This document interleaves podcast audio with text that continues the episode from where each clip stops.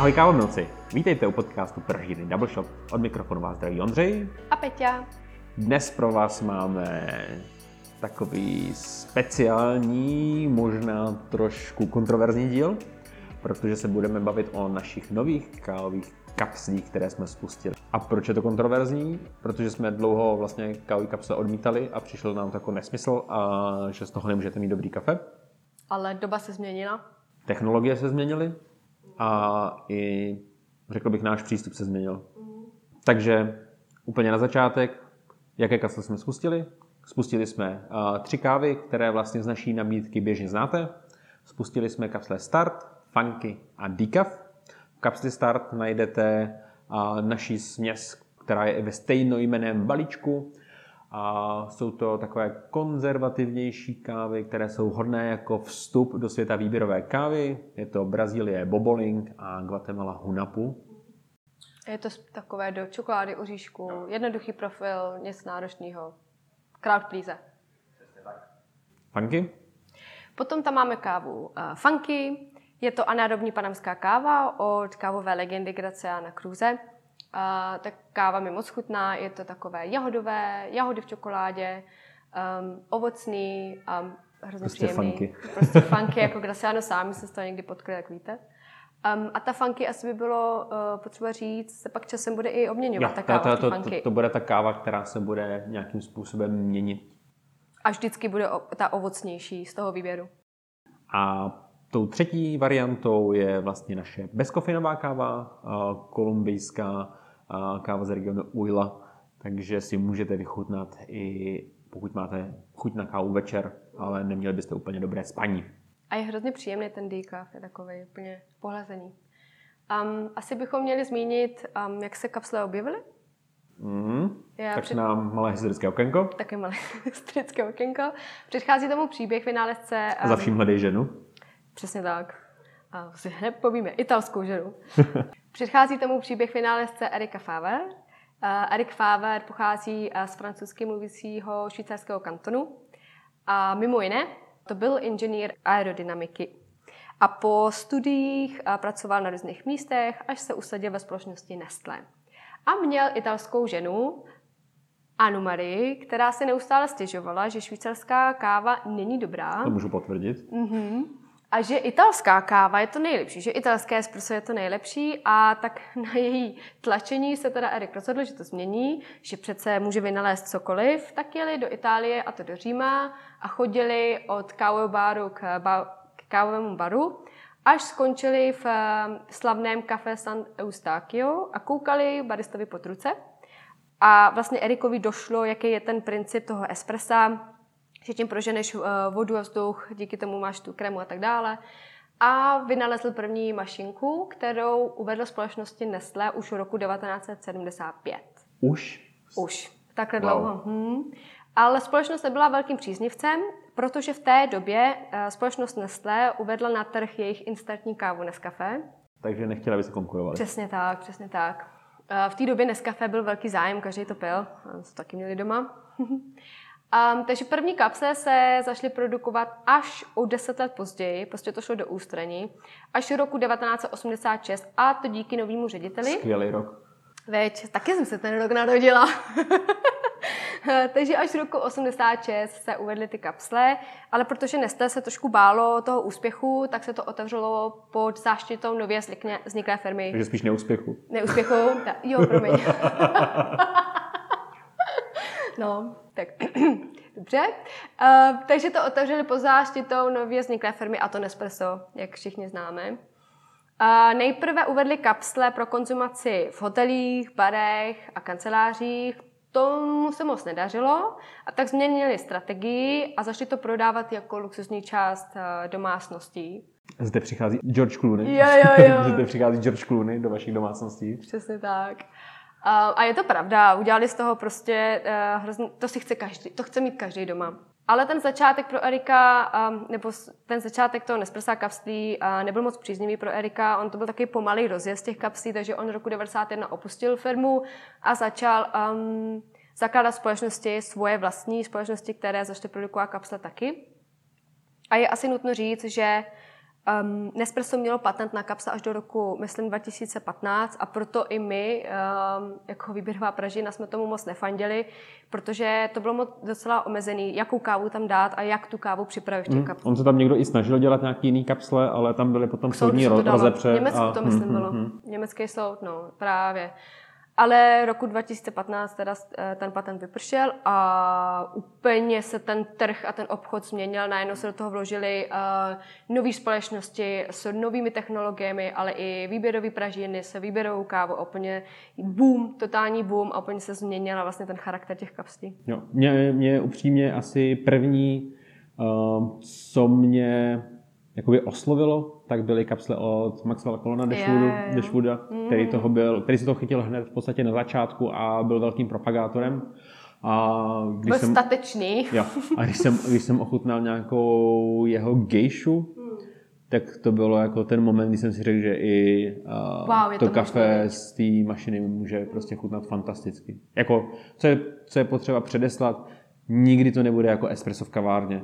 Ten, ten systém má svoje limitace, ale vždycky to bude, pokud, pokud ta firma si dá záležet s eh, tím vývojem těch kapslí, s tím, jak tu, jakou kávu zvolit, jaký pražit, jaký mlít, tak to kafe bude velmi dobrý.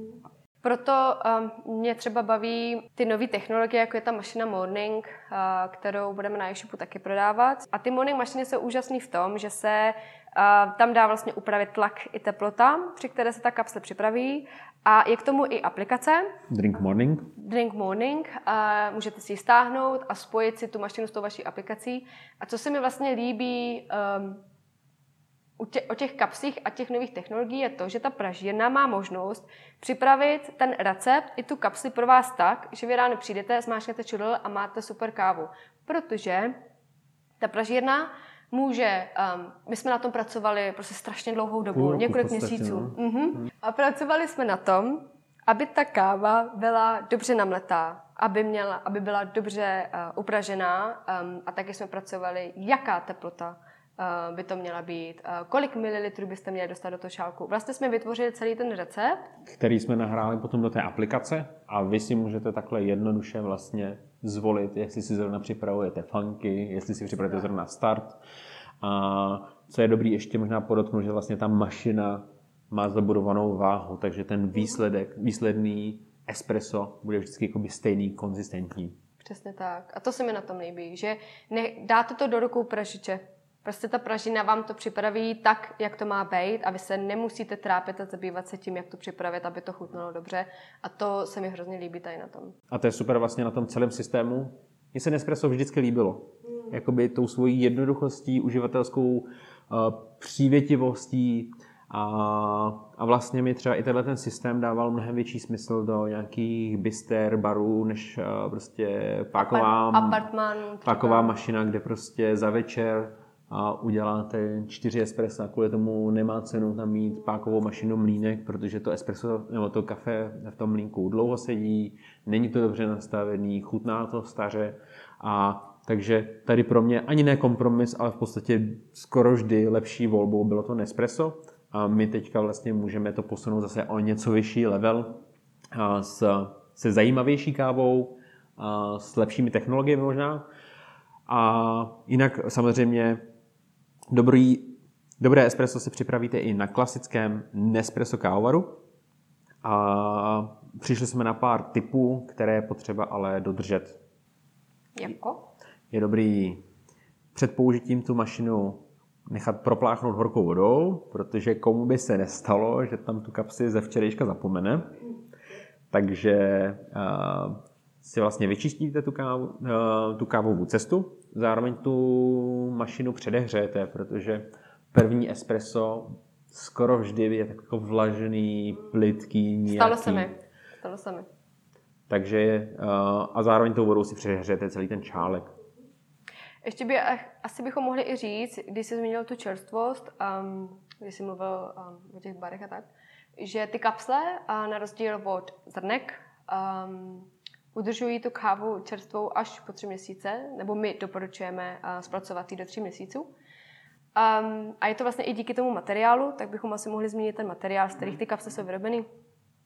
Ty um, Nespresso, uh, společnost Nespresso používala aluminiový um, a my jsme hledali um, přírodní materiál a znovu obnovitelný materiál a vlastně jsme našli firmu Terra Blend? Terra, ne, um, Terra, Terra, firma. Caps a vlastně oni mají mm, svůj bioplast pod na značkou Terra Blend. což je vlastně teda uh, vyrobeno z leninu, glukózy a škrobu, takže je to kompostovatelný, ale není, nedoporučujeme to kompostovat doma, protože na tom vašem domácím kompostu by to kompostovalo několik let a vlastně by vám to přidělalo víc problémů než, uh, než řešení. Uh, dají se ale odhodit ty kapsle do těch hnědých uh, bioodpadu, Mhm, mm-hmm, hnědé mm-hmm. odpad.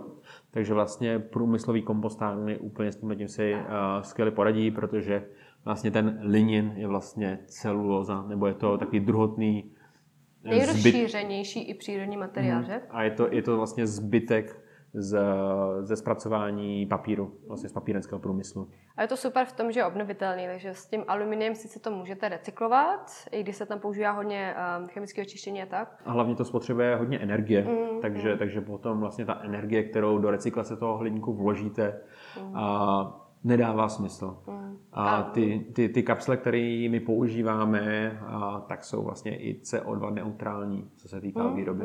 Mm, super, no. A vlastně to um, hliník není obnovitelný. To, co se vytěží. Ale zároveň je do nekonečna recyklovatelný, ale stojí to spoustu té energie. Každopádně, A jestli máte babičku, dědečka, a, kterým chcete zpříjemnit život, tak jim kupte kapsle. Já mám třeba kamarády, co mají Nespresso mašinu a už jsou celý hladoví na Vysočině. Jsou celý hladoví si koupit uh, ty kapsle. v podstatě, v podstatě jako ten kapslový kávovar najdete všude. Prostě kancel Je to kompatibilní u do rodičů, Nespresso mašin, takže u, u, u prarodičů, prostě u kamarádů, je to tak jako vděčný. tak snad vám budou chutnat nebo se vám líbit. Každopádně uh, koupíte jak u nás na e-shopu, tak v našich pražských kavárnách Můj šálek kávy, Místo a Espresso Bar v Alze. A nebo u našich velkoobchodních zákazníků, u kaváren, které naší kávu odebírají. Mě to upřímně překvapilo, jak, uh, jak obrovský zájem se okolo toho zbudil. Všichni jsou hladoví pro výběrový kapsle, no.